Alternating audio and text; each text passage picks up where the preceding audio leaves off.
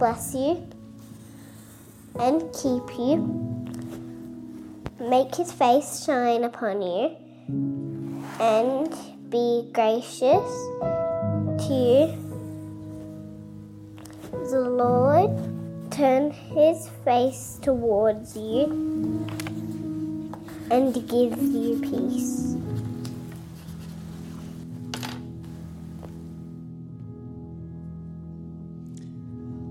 Was beautiful. Bless this house.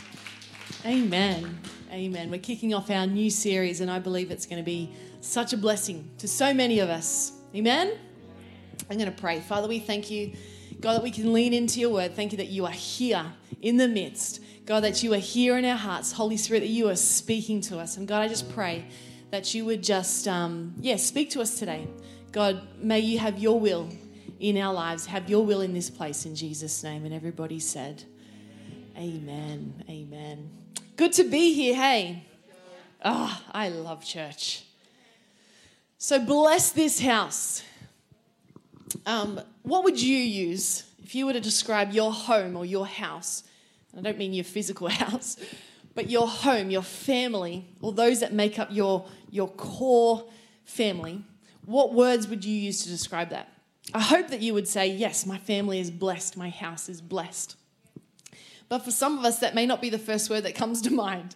I don't know about you, but sometimes if I'm going to go, if I'm thinking about my house or my home, my family, maybe a word more like chaos would be an appropriate word. yeah?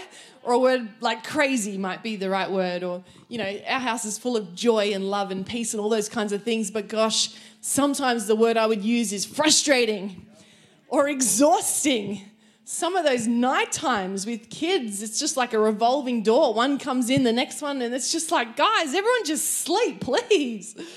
So there's probably lots of words that we could like pull out and say, yeah, that's how I would describe my home. But I'm praying as we go on this series, we could begin to identify how God wants to bless us and He wants to bless families. Did you know families are so important to God?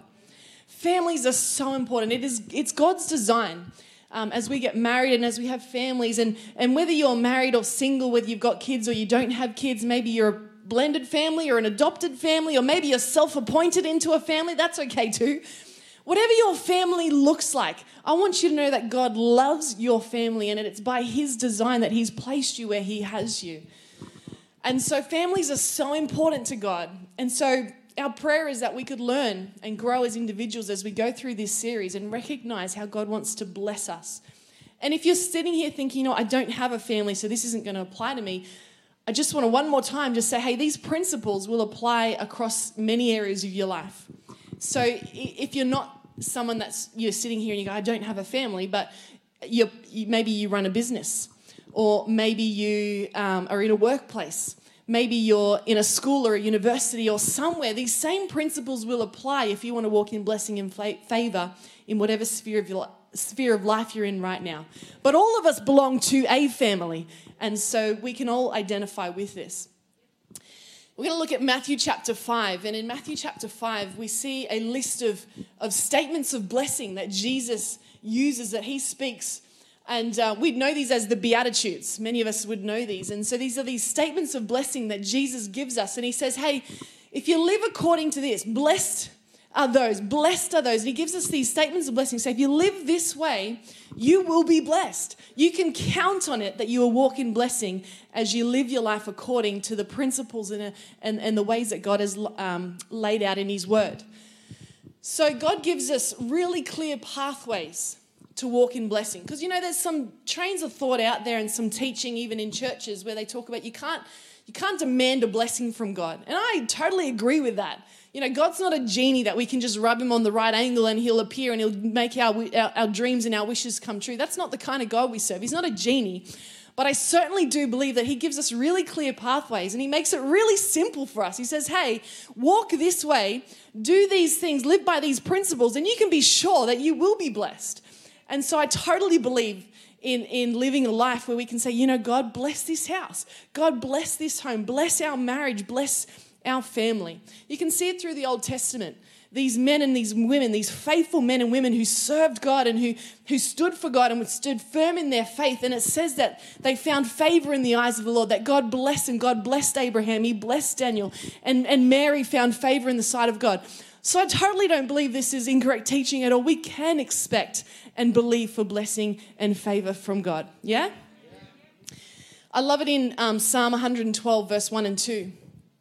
And it says this How joyful are those who fear the Lord and delight in obeying his commands. Their children will be successful. Come on, is there an amen in this place today? Their children will be successful everywhere. An entire generation of godly people will be blessed. I love that scripture. I want to I want to blow it up real big over my home. A generation of godly people will be blessed. It starts with us. It starts with myself and my husband. Wherever you're at, wherever you're at your, in your sphere of life, it starts with you. And a generation of godly people can be blessed by us making a decision to fear God and obey his commands, to live according to the way that he's called us to live. Yeah? Lord, bless this house. It's less about us saying, God, you must bless me. And it's more about us saying, God, I know that if I follow you, you I will be blessed. There is no doubt about it. Amen? So we're going to look at a few of these, these passages or these verses over the next few weeks as we un- unroll this series. But the first one is found in verse 6.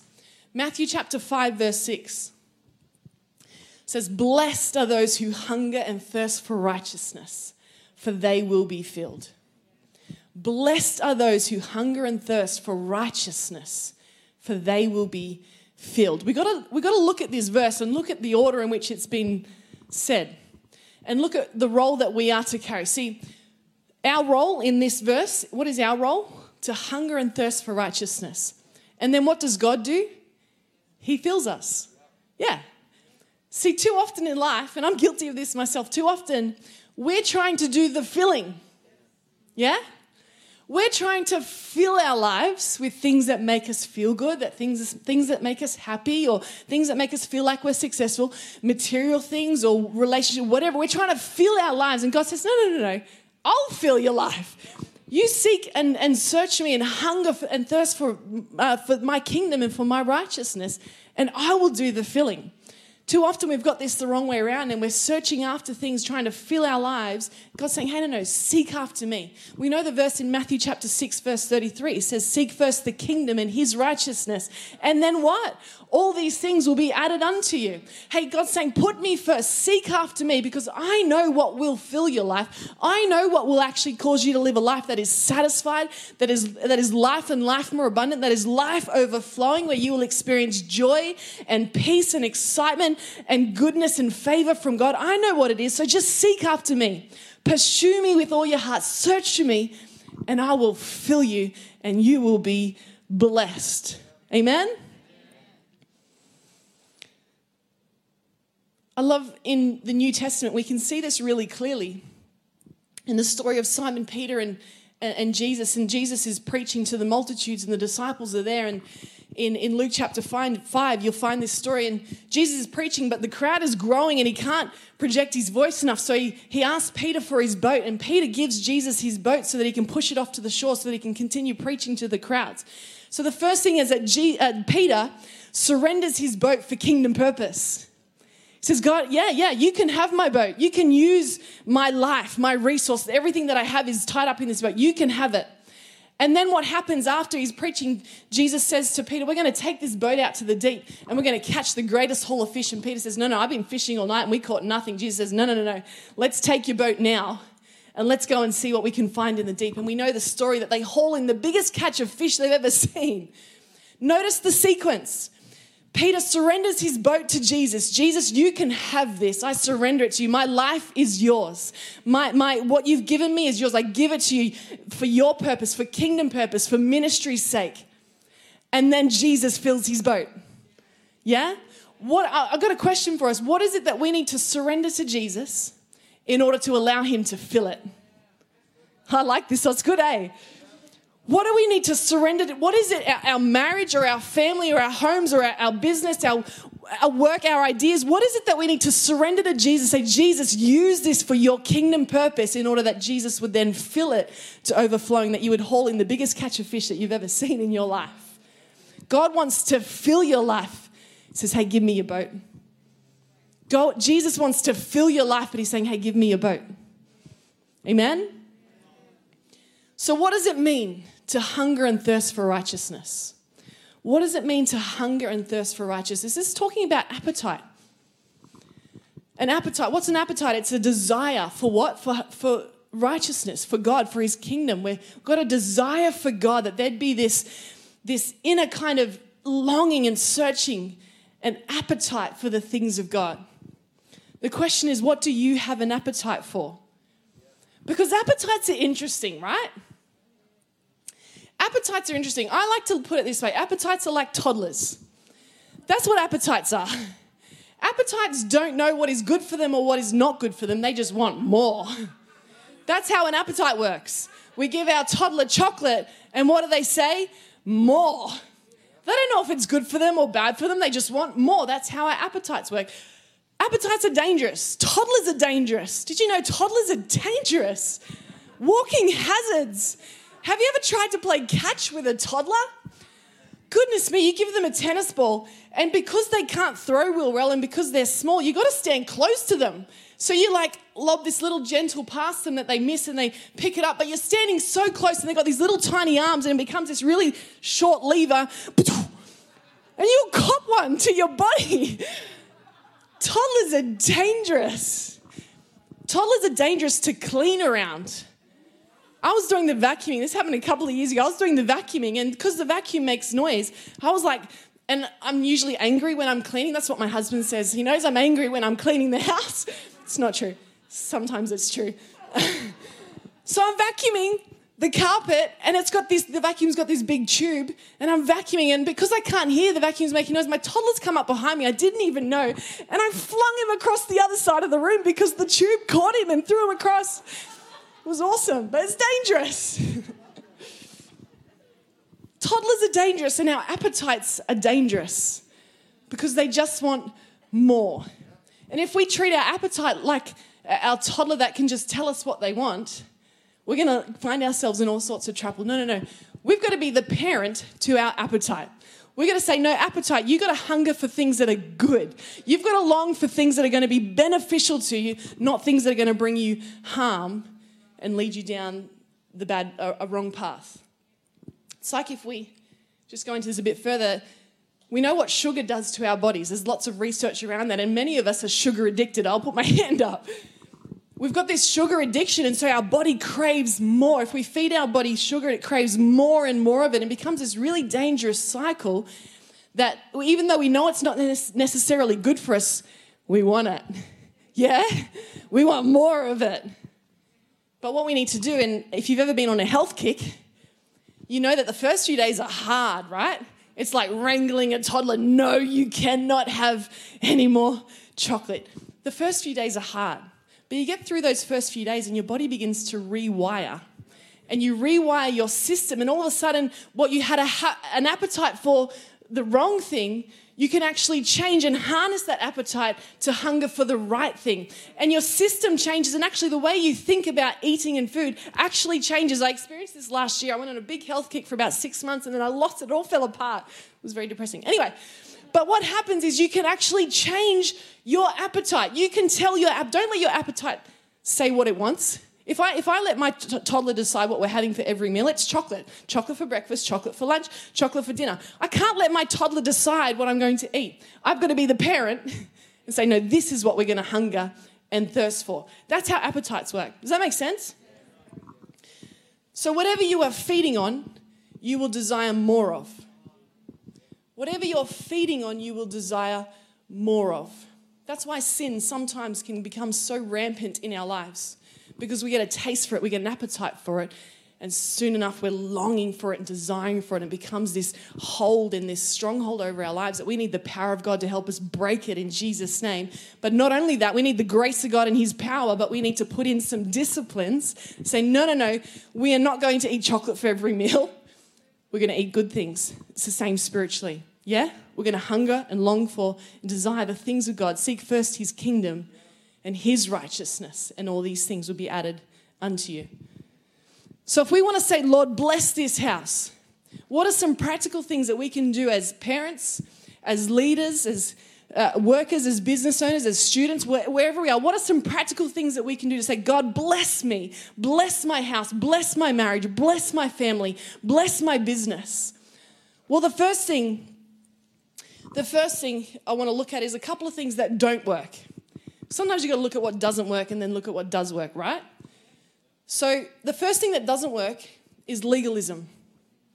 Legalistic Christianity, it doesn't work. I've, I've seen families and homes where it's become very, it's very legalistic and it's a list of rules and cans and can'ts and do's and don'ts and, and must and have not and will not and just becomes suffocating and rigid. And there's a lack of relationship. That's what legalism is it's rules without relationship. There's a lack of relationship. And they say rules without relationship equals rebellion. I was reading something this week and it was saying teenagers don't rebel against authority, they rebel against a lack of relationship. Teenagers don't rebel against authority, they rebel against a lack of relationship. So we've got to make sure we don't have legalistic homes, legalistic lives where it's this list of rules and you can't do that. We've got to, we've got to make sure we've got uh, room in our lives to have those godly conversations with people. Now, this is why. This is why we, we choose to live this way, is because God says, hey, you live this way, you're going to be blessed. We have those conversations. So it's less about legalism and more about inviting God into the conversation. The second thing that doesn't work is lukewarm Christianity. legalistic Christianity doesn't work, and lukewarm Christianity doesn't work. You know, lukewarmness means you believe in God, but you live like He doesn't exist. You believe in God, but your life says something completely different. Your life says He doesn't exist. And so, do you know what that message sends to those around us in our homes, particularly parents with kids? Do you know what that message sends? Is it's confusing and it's inconsistent. It's confusing and it's inconsistent. And therefore, it's uninspiring. It, it, it's passionless. It's kind of like meh, meh, blah. Revelation talks about um, God spitting out of his mouth, yeah? You're neither hot nor cold, you're lukewarm, and I'll spit you out of my mouth. It, lukewarm Christianity doesn't work. Do you want to know what does work? Let's have a look at what does work. If legalistic Christianity doesn't work and lukewarm Christianity doesn't work, what does work? Is living Christ centered. Christ centered. You know, we have a saying in our home we don't, we're not a Christian family, we are a Christ centered family.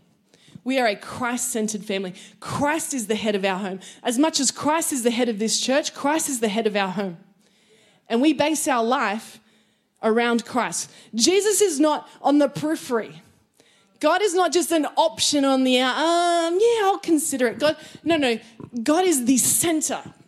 He is our, our, our all, our everything. And as we place Him at the center of our lives, it's not us saying, you know, God, hopefully you'll fit into my plans. It's saying, no, God, you are the center and I'm going to fit into whatever your plan is for my life. We make God the center and we live our lives around making Him the most important thing. He is our first and foremost priority in our family. God is the head of this home, Jesus is the head of this church. And I pray that you would carry that Christ centeredness into your homes and into your families and into your sphere of life. We are Christ centered. Where God is not just a part of our life, but He's everything. Psalm 63, we see the heart of David in this psalm, and he says, God, you are my God. I earnestly search for you. My soul thirsts for you. My body longs for you. This is David saying, God, you are everything. God, I'm wholeheartedly seeking and after and pursuing you. I just long for you, for you, for your righteousness, for your kingdom, for your goodness, for your favor. I long for more of you, God. And in the same way, in our families, as we lead our homes and lead our families, in the same way, we hunger and thirst for righteousness. God, we want you to lead this family. God, we want you to help us make the decisions. Give us wisdom. Help us to know how to follow your, your ways. Give us wisdom and, and surround us with protection and peace. God, be our center, be our everything. I want to give us three things, three practical things that we can do to create a hunger or to harness our appetite, that we would have an appetite for the things of God in our families and in our homes, that we could hunger and thirst for righteousness. Three really practical things that help our, our appetite in terms of the things of God. And the first thing is this talk about God daily. Talk about God daily. Talk about whether you've got children or you don't have, whoever's in your world, whoever you're, talk about God daily. Make him a part of your conversations. Make him so normal that somebody that doesn't talk about God is so weird. Yeah? Make talking about God so normal. He is a, he's an everyday part of our life. We bring him up in conversations. We endeavor to do this in our home with our children is that we, most nights of the week, we sit down as a family, we have our meal, and we begin to, we started off with prayer. We honor God, we thank God, we pray. And then we talk about God. We ask each other how our day was, and we ask what God's saying to you and what God's speaking to you. And we, we talk about verses and we talk about scripture. We make God part of our everyday conversations. I love it. We, you know, every night we pray with our kids. And at the moment, it's funny because I'll often pray, I pray all sorts of different things. But sometimes I'll go in and I'll say, May the Lord bless you and keep you. May cause his face to shine upon you and give you peace. And then in unison, we all go, ah. it's funny. Talk about God, make him a part of your everyday conversations. Why? Because that stirs an appetite it stirs an appetite for the things God. I want to know more. Tell me more. Tell me about this God who is awesome that you continue to praise and that you continue to lift up. When you walk into your home, tell, tell your family, tell your spouse, God has blessed us. How blessed are we? When you walk into your workplace, goodness me, how blessed are we? Look at all the great things that God has done for us, what He's given us, and what we, what, the way that we can live because of God. Talk about God and incorporate Him in your everyday conversations. That will stir more and more of an appetite for the things of God. I love it in our staff. Uh, we, I think we started this last year, but in our staff meetings, we have this little segment which is like good stories. Tell us the good stories. We want to hear the good stories. What are you hearing in people's lives that God's doing? Because it stirs faith and it encourages us. We know that God's on the move, that God's stirring people's hearts, that He's blessing people, that he's, we're seeing healings and all sorts of things taking place. And it's so, so cool when we share these stories, it all stir, it stirs our faith. Yeah? So keep talking about God. The second thing is this is make church a non-negotiable. Or if you want to put it another way, value church. Do you know what do you, do you know what the thing is about church? Is that the church is the bride of Christ. The church is the bride of Christ. What is a bride to her groom? The most important thing the most important thing. Did you know nothing else on this earth has a future except for the church? Nothing else has a future on this earth except for the church. The church is so important to Jesus. The church is his bride. And in the same way that he values his church, we also need to place value on the church of Jesus Christ and the body of believers and the gathering of the saints. Make church a non negotiable. Church is important. I grew up in a home where I, I did not dare suggest that we would not go to church. It was not heard of. It was not, you know, I can remember with this one, this one time, I can't remember exactly how old I was. I must have been about seven or eight. My grandmother had myself, made myself and my two sisters these beautiful dresses. They weren't that beautiful, okay? I'm sure they were lovely, and I'm thankful for it, but I hated wearing dresses. I, I tell you, I, I was very much a tomboy, probably still am. I hated wearing dresses. So I said to my mum, I am not going to church because I did not want to wear the dress. And she said, You are coming to church, and we're going to be in the car in five minutes. And if you're not in the car, then we're going to go to church and you're going to stay home. And I was like, Good, I'm staying home then. And so I can hear them get in the car, there's doors shut, I can hear the garage go up, and I'm waiting in my bedroom very well knowing that churches are non negotiable. And sure enough, my mother storms down the hallway and she says, You will come to church. I will put you in this dress and I will put you in the car and you're coming to church whether you like it or whether you don't like it. But I was taught from a very young age how important church was. I was taught from a young age that church is something that is non negotiable. It is the body of Christ, it is the bride of Christ. And then as we gather together, something takes place in the gathering of the saints where our faith is stirred and we get to iron sharpens iron. We get to talk to other believers and we're encouraged and we get to worship our great God and our perspective changes and we set our eyes on Jesus and we forget about the distractions and we're in the church. Mums and dads value church. Men and women, children value church. It's important. And in this season, I just want to talk into this space for a moment. Can we not let COVID be an excuse? I know I'm preaching to the choir right now because you're here. But can we not let COVID be an excuse for not going to church? If there is one place that we should be saying, you know what, I don't care what you say or what you make us do, I will be in the house of God regardless. My motto in this season, my motto is I love being in church more than I hate wearing a mask. That is my motto because I don't like wearing a mask either. But I love being in church more than I hate wearing it because it's important to me and I value it. And if we can't gather, there are our campuses across Sydney that cannot gather right now, but they're gathered online. Praise God for technology that we live in this season, that even though we can't gather physically, we can gather online. Churches, families, I want to encourage you, make uh, people, families, make church a priority. Value it. It is the house of God, it is the bride of Christ. The last thing is this make it fun. You want to hunger and thirst for something? You will desire more of what you enjoy. if it's fun and enjoyable, you'll want more of it. You'll desire more of it. If you want to um, harness that appetite, create a appetite for the things of God, make it fun. Add fun to your faith. Do you know what? Fun doesn't diminish your faith. You know, some people are really solemn about religion. You got to be serious. And if you smile or if you laugh, gosh, that mustn't be that mustn't be godly at all. Can I tell you something? God is hilarious. He is fun. He's the he's generous and he's kind and he's he's overflowing with joy. In your homes, make faith fun.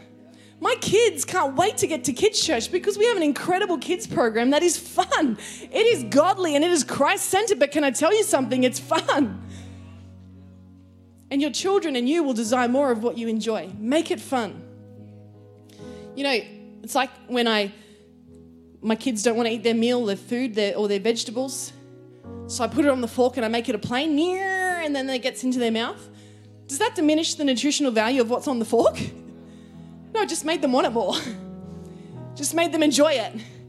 It helped with their appetite to long for something that is good for them. Is that being legalistic? No. Is saying you must go to church or you must eat your vegetables. Is that legalistic? No, it's important. I have three meals a day. Does that mean I'm legalistic? No, because it's important.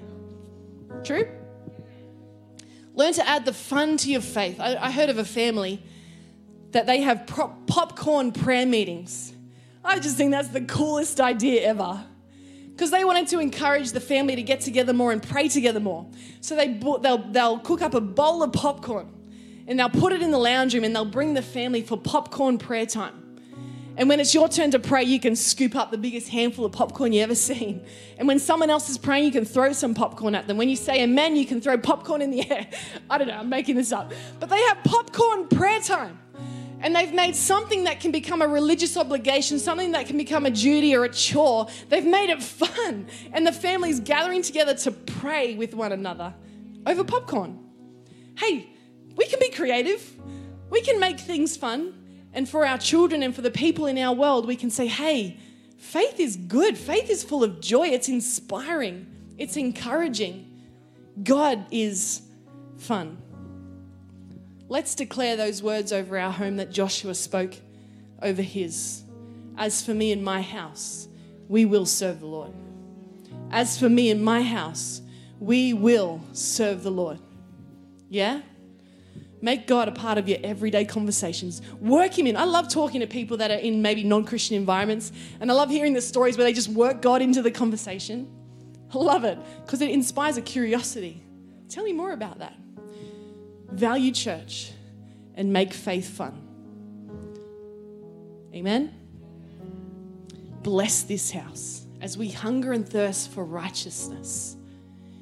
May we be filled with the goodness of God and experience all that He has for us in Jesus' name. Would you close your eyes with me today? maybe here in this place and as I was talking about being Christ centered, maybe you know about God, or maybe you've had God on the outside, but something stirred in you today saying, No, no, no, I need to, I need to make Jesus my Lord and Savior. I need to live a God centered life, a Christ centered life where He is, he, he directs my path, that He gives me wisdom, that He leads me and He guides me. And as we listen to the voice of God as He guides us, you can be, you can be sure that you will walk in blessing, that your life will be filled, not trouble free, but blessed. Not without pain and sometimes some tough seasons, but incredibly blessed. If that's you and you want to say, you know what, I want to make Jesus Christ my Lord and Savior, I want to choose to follow Him while no one else is looking around, would you raise up your hand so that I could see it? We're going to say a prayer. And this prayer basically is us confessing and believing that Jesus Christ is our Lord and Savior, that He died and rose again. The Bible tells us that as we do that, we are saved and we are born into the family of God. That's awesome. I see that hand. Is there anyone else here today that would say, Yes, I want to pray that prayer? Awesome. I see that hand. Is there anyone else today that say, Yes, pray this with me? I want to, I want to follow Jesus, follow Him wholeheartedly, make God the center of my life. Awesome, church. We're going to pray this prayer together and those people that raise their hand. But even if you didn't raise your hand, I want you to say this and mean it from your heart. It goes like this Dear God, thank you for sending your son, Jesus, to die on the cross for me. Thank you for forgiving my sin, for setting me free, for giving me a future and a hope. I choose to follow you and make you the center of my life. In your name I pray. And everybody said, Amen, amen. Come on, church, let's rejoice. Rejoice with those making a decision to follow Jesus. If you raised your hand or you didn't raise your hand, I want to encourage you. After the service, there'll be people that'll be holding up Bibles and just want to pray with you and help you in that next step.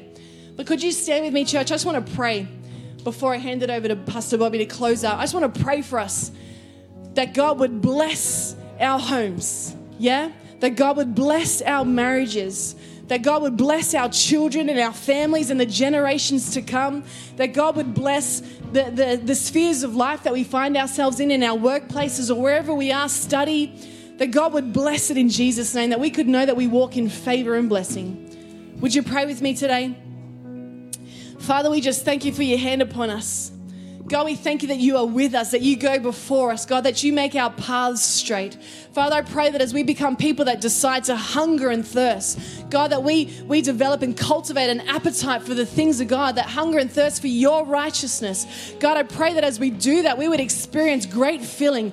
Holy Spirit, that you would fill us to overflowing, that we would truly experience what it is to be satisfied and to be fulfilled. And God, I just pray that you would help us, lead us, give us wisdom, and guide us. God, as we make you our first and foremost priority, as we make you the center of our lives, God, I pray that you would help us to keep following you one step after the other. As your word is a lamp to our feet and a light to our path, that we would continue to follow you. And God, that you would lead us into places of righteousness. You would lead us into favor and blessing. God, that goodness and mercy would follow us all the days of our life. Father, I thank you that as we lay down our lives, as we surrender what we have to you, God, that you promise you will fill it in Jesus' name. So, God, we just pray your blessing over our marriages, our families, our children, our workplaces, our homes. God, I pray you bless us in Jesus' name. We thank you that you're a good, good Father. In your name we pray. And every person said, Amen. Amen. Thank you, church.